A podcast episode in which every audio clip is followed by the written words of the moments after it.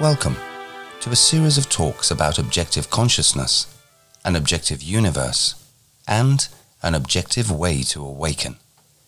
We expand upon the works of George I. Gurdjieff with Russell A. Smith's The Dog Teachings, which imparts a proven way to awaken objectively.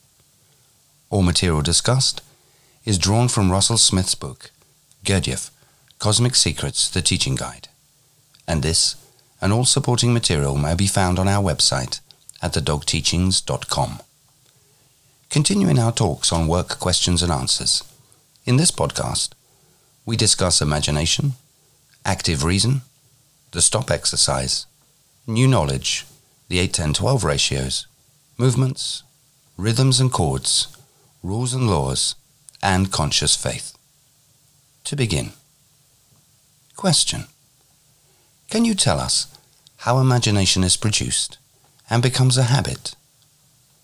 Answer Controlled imagination is the beginning of reason. It allows us to extrapolate what we know into what we do not yet know and set things in motion towards a specific aim.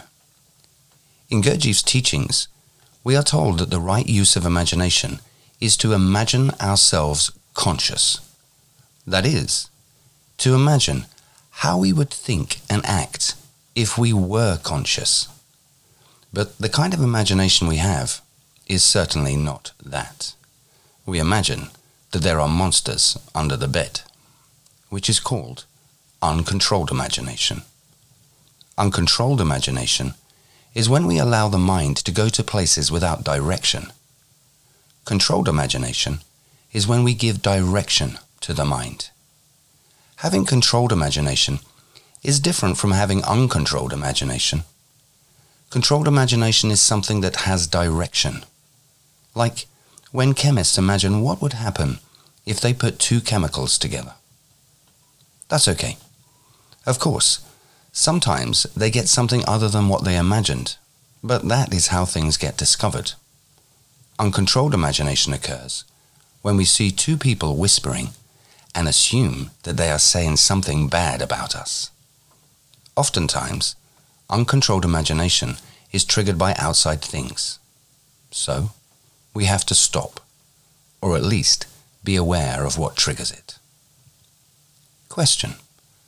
So, a good use of imagination would be to imagine something and then take action on it. Answer. Right. Say that you teach children. You have to imagine how you're going to communicate with them. That is, how you are going to get your idea across to them. So, you play it out first in your mind and then imagine their response. Or, you try to imagine what the guy at the interview is going to ask you so that you will have proper responses. Right imagination happens when there is control. Wrong imagination happens when there is no control. Again, controlled imagination is a good thing because it leads to the attainment of reason. It is only when it is not controlled that it is of no value because it creates images, beliefs, and ideas that have no foundation in reality. At its root, imagination is remembering what a thing did to one thing, and then extrapolating that onto another thing, which, as I said, is a prerequisite to reason. Like the first guy who was beating two rocks together, and one of the rocks broke, became sharp, and cut his hand. Later on, when he killed an alligator, he imagined that if the rock cut his hand, it might cut through the tough skin of that alligator. Question. Would you describe active reasoning? Answer. Active reasoning is a Gurdjieff's exercise that keeps us free. It is when we produce in our minds opposite scenarios. Gurdjieff used the following model. If someone calls you a fool, in order to not be affected by what they say, active reasoning is required. He goes on to give us two examples. I paraphrase. Wow, A called me a fool. I do not think I was a fool, nor that I acted foolishly. So, why would A call me a fool? Perhaps he listened to somebody else's opinion of me and believed what they had told him without verifying it for himself. And, as such, he formed an opinion about me which today caused him to call me a fool. Well, you know, it is pretty foolish to believe what someone says about someone else without first verifying it. So, therefore, A must really be the fool for blindly believing what he was told. And, as such, I should not be affected if a fool calls me a fool. Thus, I am free from what A has said. But active reasoning also requires that I say to myself, hey, A called me a fool. Well, maybe I was a fool, or maybe I acted foolishly. You know, my aim is not to be a fool, nor to act foolishly. And since A, bless him, has come along and called me a fool, he knowingly or unknowingly has reminded me of my aim, which, when you think about it, is a pretty cool thing. That someone else is able to help me on my journey by reminding me of my aim. So, I am not affected that A has called me a fool. Instead, I am thankful. Question. So, imagination is a way to train our minds to use imagination correctly. Answer. Yes, as long as we hold it and direct it. However, if we allow the mind to run by itself, it will soon have us believing that Russian spy satellites are peeking in our window because someone told us they were in orbit. Question. One of our readings from Views from the Real World contains the stop exercise. Is there a way to do a stop exercise on yourself? Answer. Technically, you cannot truly give yourself a stop exercise because if you do, it will start at your command, be in the posture of your choosing, and stop when you feel uncomfortable. That is, you will not be giving up your will, and, as such, will only do it for 10 seconds, saying, OK, I can go now. But if you set a timer which goes off randomly, it will not be starting at your command. However, you run the risk of having the timer go off when you are coming down the stairs. And if you try to stop yourself when you are coming down the stairs, you may inadvertently fall down the stairs and hurt yourself. So, we have a rule in Texas. If you do use a timer, or if you are in my presence and I initiate a stop exercise, you are not allowed to hurt yourself. Thus, you may be able to randomly create a stop exercise, but then the question is, how long do you stay stopped? When do you allow yourself to go? What is the time period? Is it when you become uncomfortable? Or do you push through a few uncomfortable moments? If so, how many of them do you push through? So, there are some considerations to be made. Perhaps what you need is some kind of dual timer, maybe the duration of a radio or TV commercial.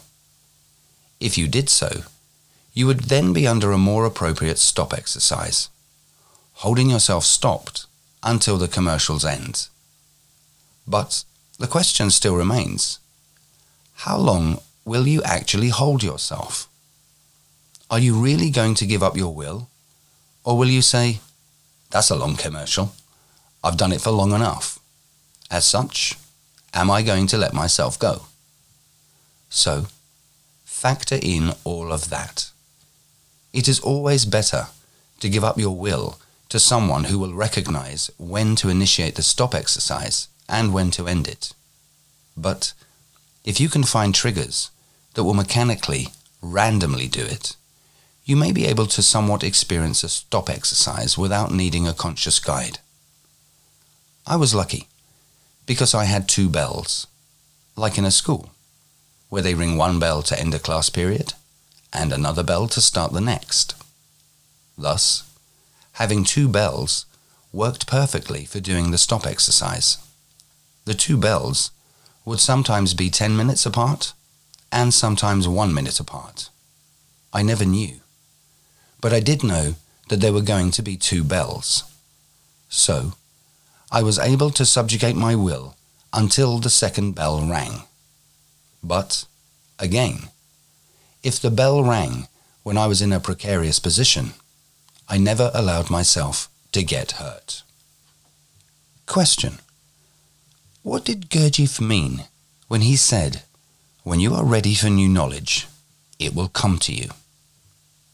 Answer.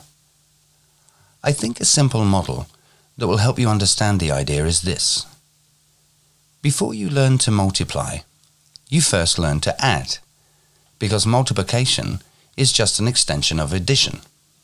That is, if you understand that 5 plus 5 plus 5 plus 5 equals 20, then you might be ready to learn that 4 fives are 20.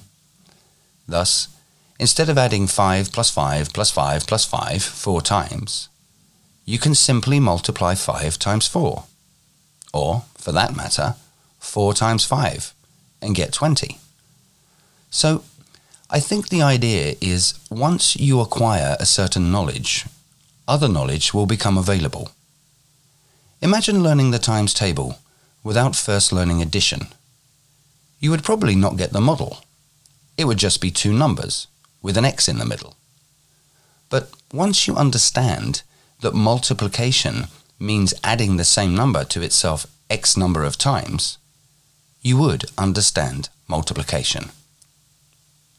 Question. In views from the real world, it talks about 8, 10, and 12 being the representation of a real man. Would you explain that to me? I want to understand. Answer 8, 10, and 12 are ratios. That is, they are the correlation between three things. In music, playing any three notes that are in the ratios 8, 10, and 12 produces a chord. However, if you play three notes that are in the ratios 8, 10, and 11, you will not produce a chord. Instead, you will produce a cacophony, which has a non-harmonic resonance. But when any three notes are played that are in the ratios 8, 10, and 12, there will be harmonic resonance, resonance that produces a chord. So, I think Gurdjieff was saying since all things are a product of three forces, it is imperative to have the three forces sounding in the proper ratios in order for them to produce something higher. Question. How can a person go about finding out if they have balance in their centers? In doing the movements, it seemed that when my centers were in balance, the movements went smoothly. But if I made a mistake, it threw me out of balance, and I could not keep the sequence going. Answer. That is a good question, but a difficult one to answer. Because if you do the movements over and over, eventually they will become mechanical. And, as such, they will only be performed by the mechanical part of the moving center. So, I don't think it is about having your centers in balance, as much as it is about the interference caused while you are learning to make the movements mechanical. It is like typing. Once you have it in your moving center, you don't have to think about where the keys are. But when you are trying to put it into your moving center, if you start thinking about where the keys are, that will interfere with your typing.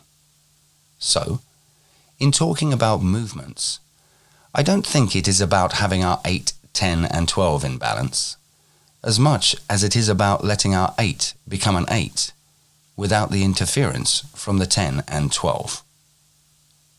Question. When we finally got the movements down, the instructors would tell us to bring in emotions and hold them while trying to think about different words in the vocabulary of different languages. Answer. I cannot answer that because I was not there when Gurdjieff taught the movements.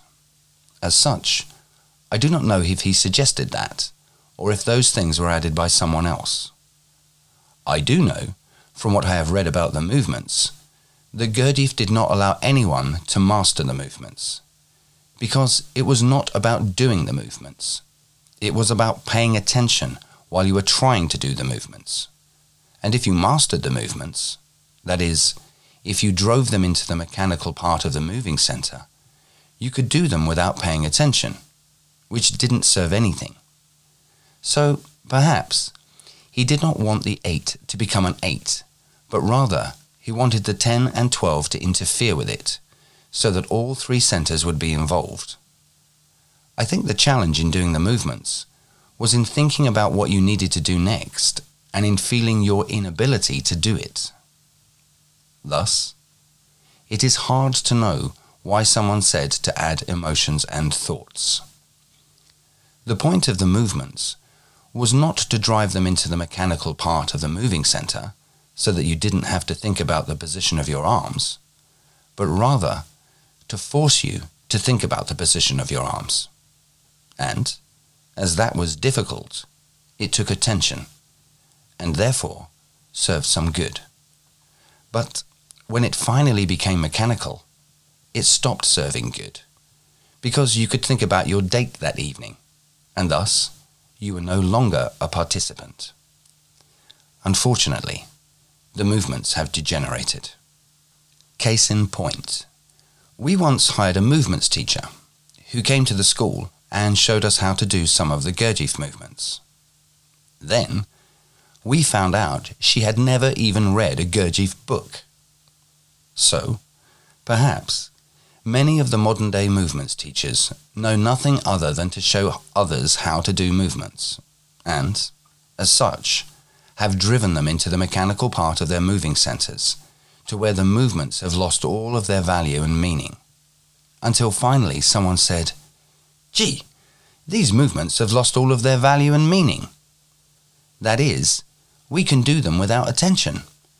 So, let's throw in some emotions and intelligence, because without having emotions and intelligence, it will just be dancing. Question. At your school in Texas, you don't teach movements. So does that mean that our work is complete without them? Answer. I did learn some of the movements once, from someone who never read a Gurdjieff book. But, no, we do not do movements at our school. Instead, we do exercises like pick a center, which brings attention to our centers. It is all about bringing attention. Do you need movements to bring attention? If you understand the structure, the rules and laws, and the fall of Atlantis, that is, how people fell asleep because things were driven into the mechanical parts of their centers, parts that do not have attention, you might be able to reverse engineer yourself and wake up. Then, if you do, you may realize that mechanical movements are not your salvation. Question. Gurdjieff talked about how impressions depend on rhythm. What is rhythm? Answer. Rhythm is when things are in sync. I will give you a simple model. Imagine stepping on stones that are placed according to the stride of your steps. As such, they would be in rhythm with your walking. You could simply walk and be able to step on all the stones. But now, imagine the stones being placed either farther apart or closer together, to where they did not match the rhythm of your stride. Now, walking would be more difficult. You would have to intentionally take large steps or intentionally take small steps in order to hit all the stones. Now imagine that some of the stones were placed close together some of the stones were placed far apart, and some were placed according to your stride. If they were, you could not get into the rhythm of only taking long steps, or the rhythm of only taking short steps, or the rhythm of your stride. Every footstep would have to be individual and intentional. Do you remember when you walked to school as a kid and played the game Step on a Crack, Break Your Mother's Back? I do. Fortunately, my rhythm was such that I missed all the cracks and didn't even have to try to miss them, because my rhythm made my foot fall just short of one crack or just past another. And, in order to miss the cracks, I never needed to take short steps or long steps. Maybe, next year, when I'm an inch or two taller, I will have had to intentionally take short or long steps, because my new stride will not miss the cracks. It is the same with impressions. We think at a certain rhythm. If incoming impressions come in at a faster rhythm than we think, it will be hard for us to follow them. And if they come in at a slower rhythm, we will either get bored or we will insert our own thoughts into the slower rhythm, which again will make it very hard for us to follow them. Question. So, when you were avoiding the cracks and were walking in your rhythm, did you still need attention? Answer. You always need attention. However, since my natural rhythm missed the cracks, I only needed to have mechanical attention. It was only when my natural rhythm hit the cracks that I had to bump my attention up to a higher part. Question. So, when you were in that place, that rhythm, could you receive other impressions? Answer. Yes, of course I could. Since I did not have to pay attention to my steps, I could entertain other things. Have you ever seen a sign that said, Watch your step? Why do you think they made that sign?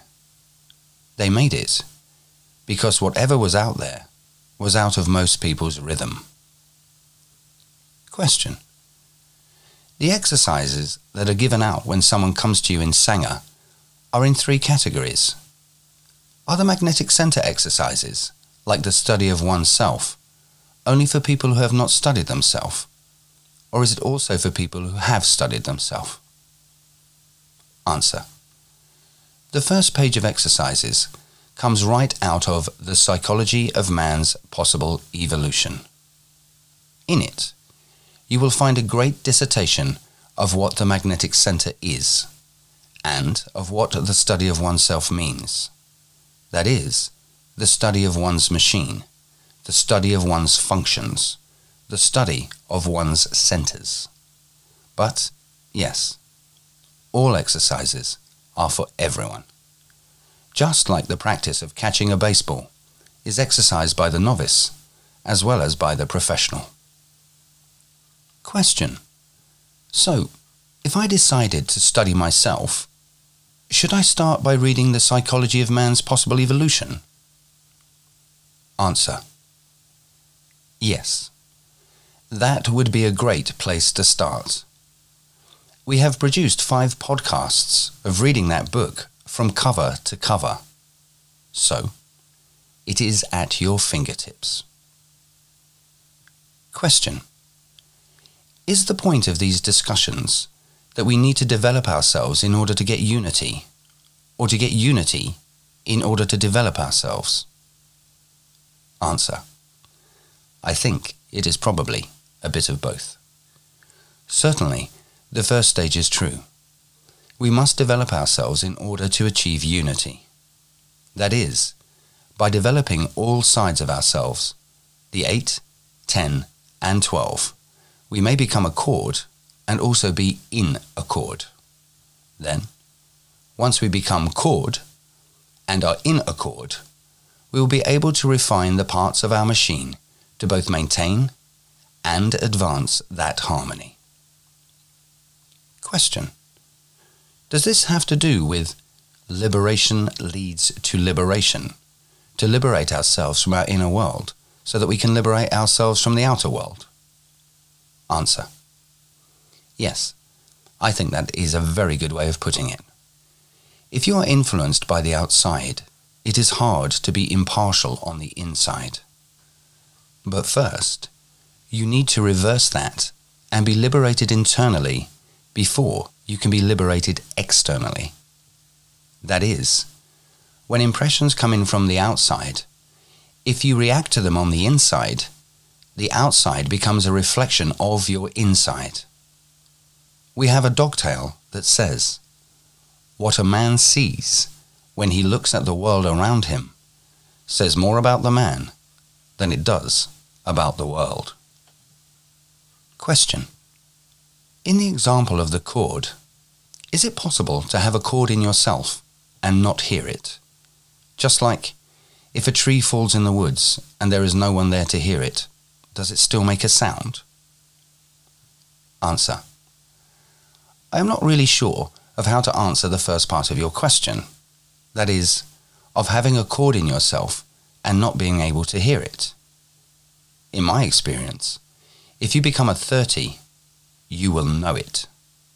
But perhaps I can answer your first question by answering the second, which was if a tree falls in the woods and there is no one there to hear it, does it still make a sound?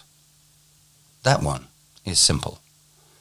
And of course, the answer is it does. How do I know? Well, there are rules and laws which govern things. And if something is in motion, it is going to make a sound if something else stops it from being in motion. That is, if part A hits part B, there are going to be vibrations, frequencies, and sound. Having no sound would be like saying, if someone rolls some dice and you are not there to see it, would the numbers still come up? Of course they would. Every dice has six sides.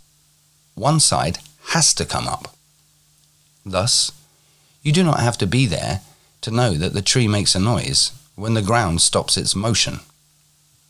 So, whether dice are rolling or the tree is falling, there are rules and laws. I think that having rules and laws allows us to go beyond the philosophical idea of whether or not a falling tree makes a noise, unless, of course, it falls in a vacuum, but certainly it makes a noise if it falls in the woods. And what is true in one woods is true in all woods.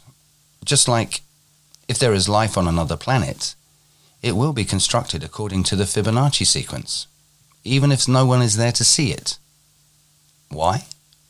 because those are the rules and laws. Question. Someone asked me to tell them something that was true. The only thing I could think of was that 2 plus 2 equals 4. Is there something else I could have told them that is also undeniable? Answer. Yes. Since the structure is based on mathematics, anything created by the structure would have sufficed. So, albeit you gave them a simple answer, you gave them a good one. Other mathematical things, like everything being Fibonacci, dualities, sevenfold octaves, or water is always H2O, etc., would also have sufficed. Question. I know we can describe the astral and mental matter mathematically, but in their essence, are they still mathematical? Answer.